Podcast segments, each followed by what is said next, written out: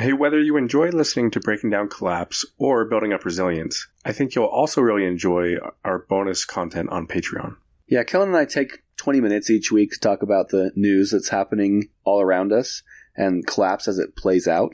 We like to have a little fun with it, but also make sure that you're aware of what's going on in the world of collapse. We look forward to having you join us there. The link to join us on Patreon is in the episode description. There's never been a faster or easier way to start your weight loss journey than with PlushCare. PlushCare accepts most insurance plans and gives you online access to board-certified physicians who can prescribe FDA-approved weight loss medications like Wegovy and Zepbound for those who qualify. Take charge of your health and speak with a board-certified physician about a weight loss plan that's right for you. Get started today at plushcare.com slash weight loss. That's plushcare.com slash weight loss. plushcare.com slash weight loss.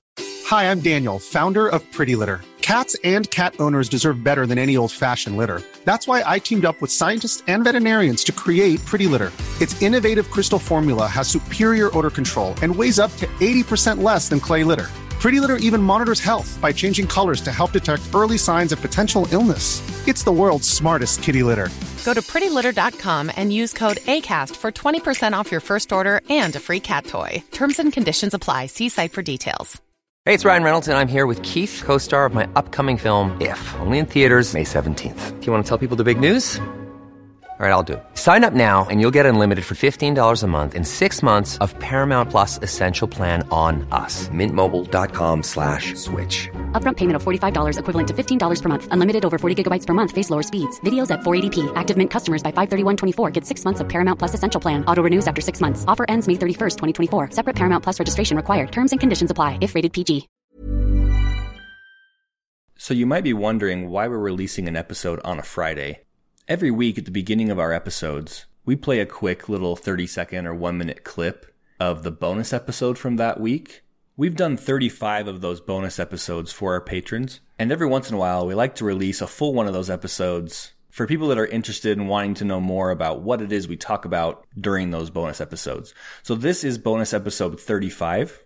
If you'd like to hear the other 34 episodes that we released up to this point, feel free to join us on Patreon. There's a link in the episode description. Listen, normally I like to be right, but I might not love to say I told you so. The words taste overripe, they come out of my mouth and make me choke. It's like a bad joke to foresee the irony of people in designer clothes on their iPhones posting selfies. So please, you gotta come help me. I'm broken. The grocery stores are empty. Kellen, last week we talked about how it's so easy to get so caught up in current events.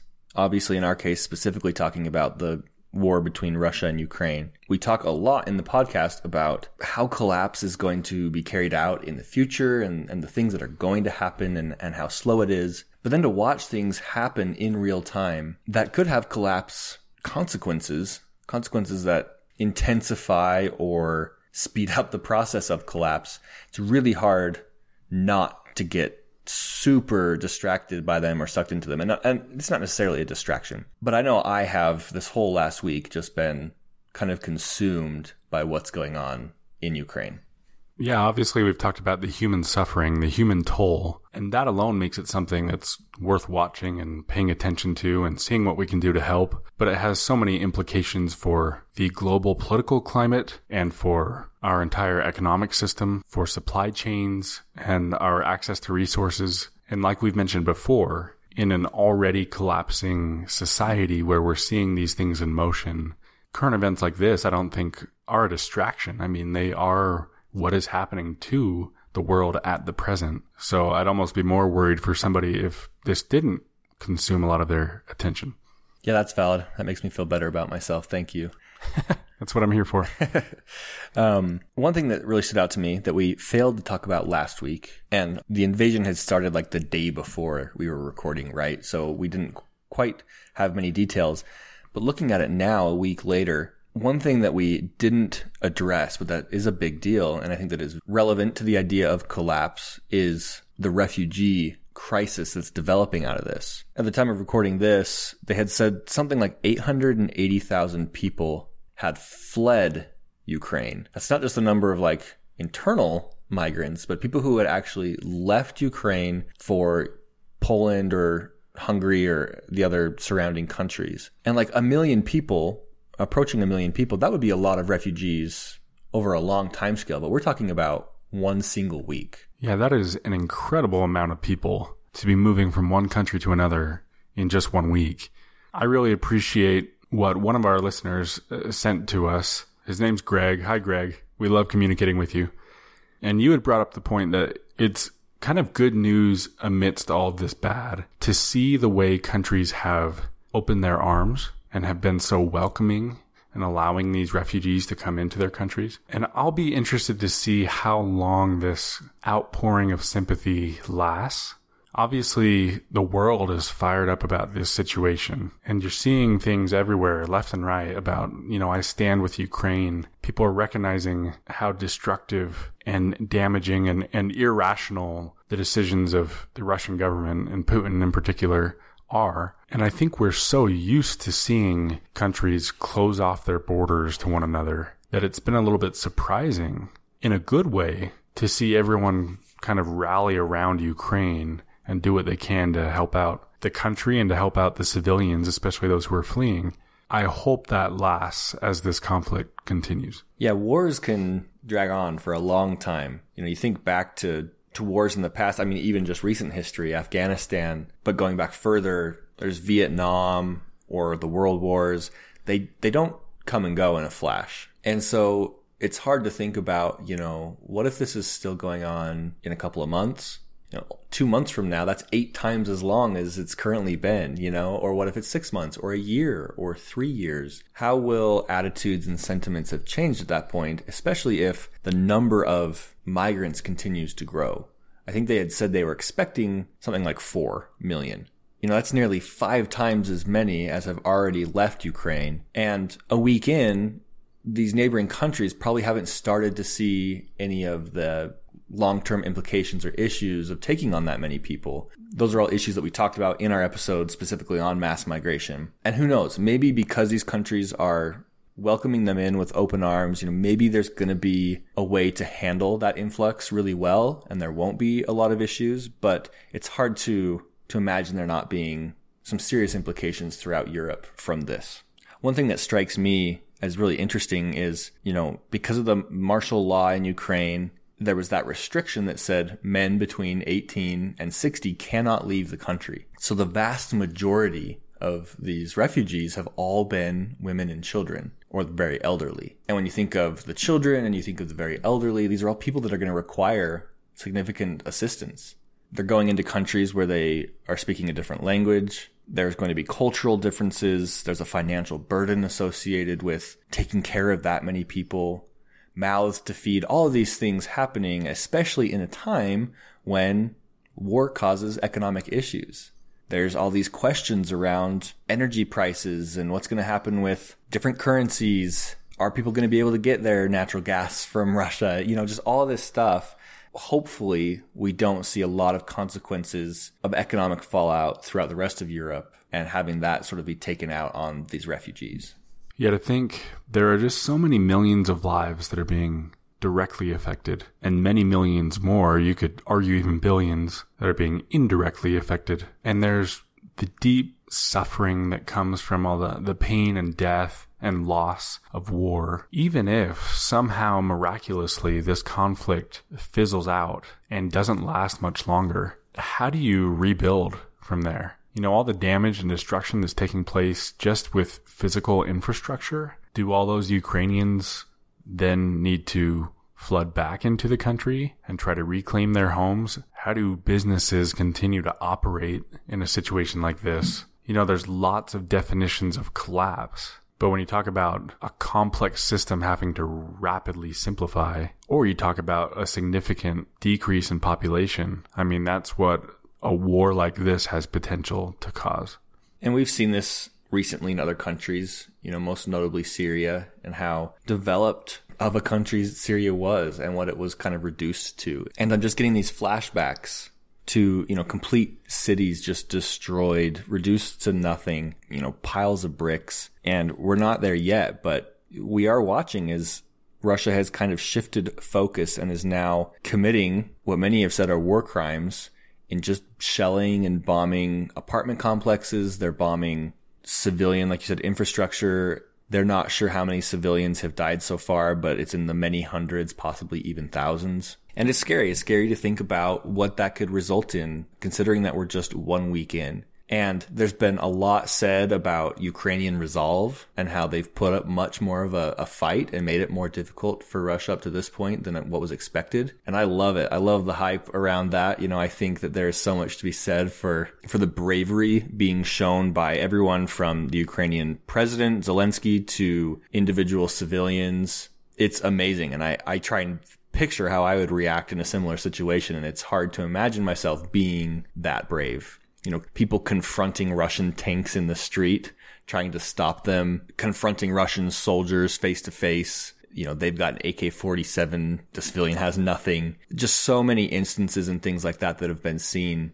And it's incredible. But, but that being said, there's no doubt that Russia's military is so strong and, and big and vast and just outnumbers them. And, and it feels like if Russia wants this to drag on, it's going to and we won't spend much on this, but I think it's interesting just to consider. You know, Kellen and I were just talking about this before we started recording. What is Putin's plan in all this? What is the end game? And how does this all resolve in the end, e- even if things don't go Putin's way? Yeah, and it's hard to imagine at this point any scenario in which things just go back to normal for Putin. And I don't pretend to know what to expect, but for a man in his position, with his level of power that has now invaded Ukraine and you've mentioned the war crimes and has had most of the world kind of turn against him. He's, he's painted himself into a corner, which makes me personally worried that he may reach a point in which he doesn't see an end in sight. He doesn't see much incentive to stop the carnage. Perhaps he becomes desperate or perhaps he demonstrates that he's just gone beyond caring at all which suddenly makes the threat of a nuclear attack something much less far fetched. And I don't believe it's going to come to that, but the risk is there. And you know, you can play through a thousand different scenarios of what that might look like and how that might escalate. But I sure hope that me mentioning it here in this episode is forgotten as something completely irrelevant. Yeah, Putin's got things at his disposal that he hasn't used yet. Nukes are one of those, cyber attacks or something that he has not really utilized much in this first week, which is surprising to me, honestly. Uh, you know, I thought before going into Ukraine, he would have done more to cut power and wreak havoc on communications and things like that, which he, he stayed away from mostly. But yeah, I've heard it said that, that it's obvious we're, we're closer now to nukes being a possibility than we've been in a long time in either of our lives. Doesn't mean that that's going to happen, but we're certainly at a heightened risk of it because there's so many areas where there could be miscommunications, missteps, miscalculations. Like you said, if Putin gets completely backed into a corner and realizes there's no way out for him, what would he do? I, I thought to myself, what would Hitler have done if he had had nukes at his disposal before he killed himself? Would he have used them? I don't know. Maybe he wouldn't have. Maybe he still would have just ended it there and, and let humanity be. But I don't know. There's there's a lot of conversation around like Putin's mental space and where he's at neurologically and if he has some terminal illness and, and all sorts of speculations that we're not going to make here and, and who knows. We have no idea how it all ends, but it's certainly interesting times. And I've seen a lot of talk on the subreddit about people saying like, there's no point in trying to be prepared at all because you can't prepare for a nuclear attack. You know, drive towards the blast if if you see one. And and I I mean I agree. I don't want I don't want to prepare for a world in which everything's a nuclear winter. I don't want to I don't want to be alive for that. But at the same time, I think a lot of people need to kind of calm down and, and realizing that, in my opinion, I guess a single nuke being fired doesn't mean that all the nukes are going to be fired. And I think a lot of people kind of feel that way that if, if there's, if ever a nuke flies, then the whole world's going to be a nuclear winter, basically. And I think there are more opportunities for de-escalation and, and it's still good to be prepared. It's good to be prepared for cyber attacks. It's good to be prepared for small scale nuclear war. It's good to be prepared for anything and everything that we've talked about on the podcast. But anyway, we actually didn't intend to uh, have this whole episode be about Russia and Ukraine. So we're going to move on from that now and talk about something else that happened this week that was unfortunately overshadowed because of the conflict in Ukraine. And that is the, the next segment of this IPCC report came out in which they clarify some of the severe consequences and things that they're expecting from climate change here in the next several decades. Yeah, it seems like that scientific reticence that you had mentioned and talked about in the past is definitely diminishing because the language here is very strong. They indicate and argue kind of over and over again that we're already in a world of trouble, that climate change is upon us.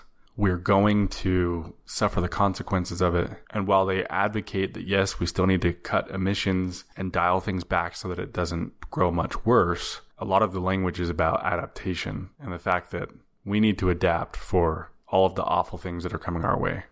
Yeah, there's a quote here from the UN Secretary General Antonio Guterres who said adaptation saves lives as climate impacts worsen and they will. Scaling up investments will be essential for survival. Delay means death. So like you said, they're kind of ramping up the the volume, just the bluntness with which they're speaking, which is refreshing and frightening. But yeah, they, they talk a lot about adaptation here and mitigation. One thing that really caught my eye was that they talk a lot about faster than expected. And they just keep saying like everything that we expected, it's all happening so much quicker than that. And the gap is closing in. The amount of time that we have to fix this is lessening. And it's frustrating because they're still talking about like 1.5 degrees Celsius as being this benchmark. And, and, like, in order to stop 1.5, we have to do all this stuff. And to me, it just seems like 1.5 is a foregone conclusion, right? But they're very blunt about the impacts of what passing 1.5 degrees Celsius is going to do.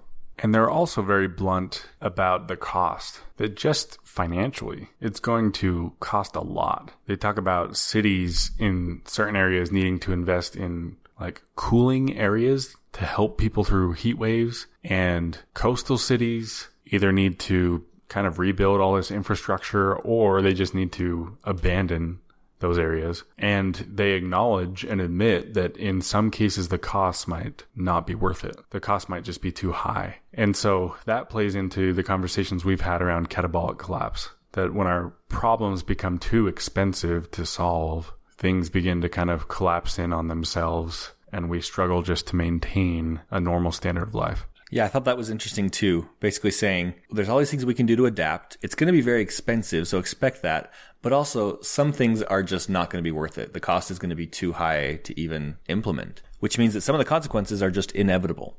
The director of the Red Cross Red Crescent Climate Center and a co-author of the report said, adaptation is not a get out of jail free card. There are limits to adaptation we should reduce greenhouse gas emissions because if we don't, it's going to get really bad. And they talk a lot here about how climate change is going to disproportionately affect the marginalized minorities, poorer people. They're saying the solutions that we come up with are really need to consider social justice. And it's just awful to think about because, you know, not only are we not really doing enough to curb climate change, we're not really doing anything at all. I certainly don't think we're, as things get worse, going to prioritize minorities. It's just not in sort of our, our playbook, right? It's not how wealthy people who have the power to make changes act.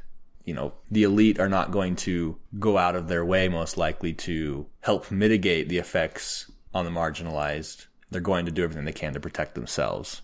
Part of the summary of the report said, without inclusive economic development in Africa, for example, climate change is expected to push 40 million more people into extreme poverty by 2030. But time is running out to make the society wide transformations needed. The decisions society makes in the next decade will set the climate path to come. Which think of that, the next decade, like 10 years. Or that statement that you just read, by 2030, right? Eight years from now, 40 million people being pushed to extreme poverty. And it was just barely 2020. Like, you know, it, it, feels like 2020 was yesterday. It was two years ago. We've only got eight years left in this decade. I even think of like 2016, right? That was six years ago when, when President Trump was elected, for example. That also feels semi recently, but more than half of a decade has passed. So 2030 is going to come in the blink of an eye. So they're talking about extremely negative impacts that are happening extremely soon. There is so much urgency here. And the article that we've been referencing ties that point off really well with a statement at the end. This is from an individual named Hans Otto Portner, who apparently is co-chair of the IPCC working group that generated this report. And he says there is a brief and rapidly closing window to secure a livable future on the planet. And that feels like a gentle way of saying just about the most alarming thing you can possibly say. And there was another quote that I liked to piggyback off of that one earlier in the article. And by the way, this is a the Reuters article. It was kind of their summary of this IPCC report. But going back to Guterres, he said, Unchecked carbon pollution is forcing the world's most vulnerable on a frog march to destruction. The facts are undeniable. This abdication of leadership is criminal. So I thought that was really strong and really well put. Basically, the IPCC is saying, as a society, climate change is going to wreck us. And the lack of leadership in doing anything to improve the situation, to mitigate it, is criminal. Those are strong words from the IPCC, especially when compared to the IPCC of just a decade ago. So, as we've said many times, and as we'll continue to say, we live in interesting times. The future of civilization is going to be fascinating. It's going to be so intriguing, I feel like, to, to watch as, as it happens as we continue to carry on. What are the choices that people make? The choices that governments make? What choices can we make? It feels like as individuals, there's not that much that we can do. I know Kellen and I get frustrated a lot feeling that way, but we're going to keep doing what we can do, at least just talking about it week by week here in these episodes. And then obviously as well in the main podcast. But we are really grateful for the support that we get from all our listeners. We hope you're well. We hope that the knowledge of collapse isn't too heavy for you. We hope you're finding ways to be fulfilled and happy. And I, I know it might sound weird, but me and Kellen have conversations pretty often talking about our listeners and hoping and wanting to make sure that we're doing our part to take into account and care about people's well-being. There's not much that we can do because we don't get to talk to people one on one a whole lot, but we do appreciate the people that reach out, the comments, the messages that we get, the emails. We try and respond to those and be really responsive. So if you have a thought, a question, don't hesitate to reach out.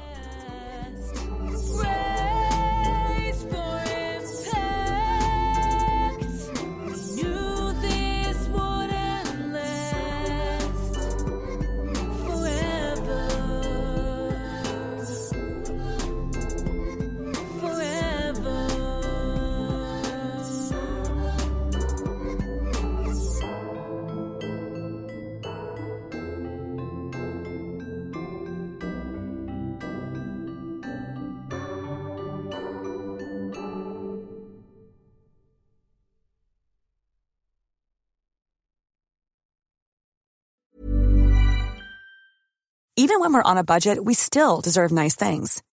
Quince is a place to scoop up stunning high-end goods for 50 to 80% less than similar brands. They have buttery soft cashmere sweaters starting at $50, luxurious Italian leather bags, and so much more. Plus, Quince only works with factories that use safe, ethical, and responsible manufacturing.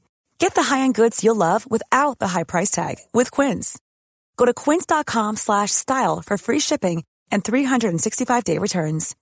Hi, I'm Daniel, founder of Pretty Litter. Cats and cat owners deserve better than any old-fashioned litter. That's why I teamed up with scientists and veterinarians to create Pretty Litter. Its innovative crystal formula has superior odor control and weighs up to 80% less than clay litter. Pretty Litter even monitors health by changing colors to help detect early signs of potential illness. It's the world's smartest kitty litter. Go to prettylitter.com and use code ACAST for 20% off your first order and a free cat toy. Terms and conditions apply. See site for details.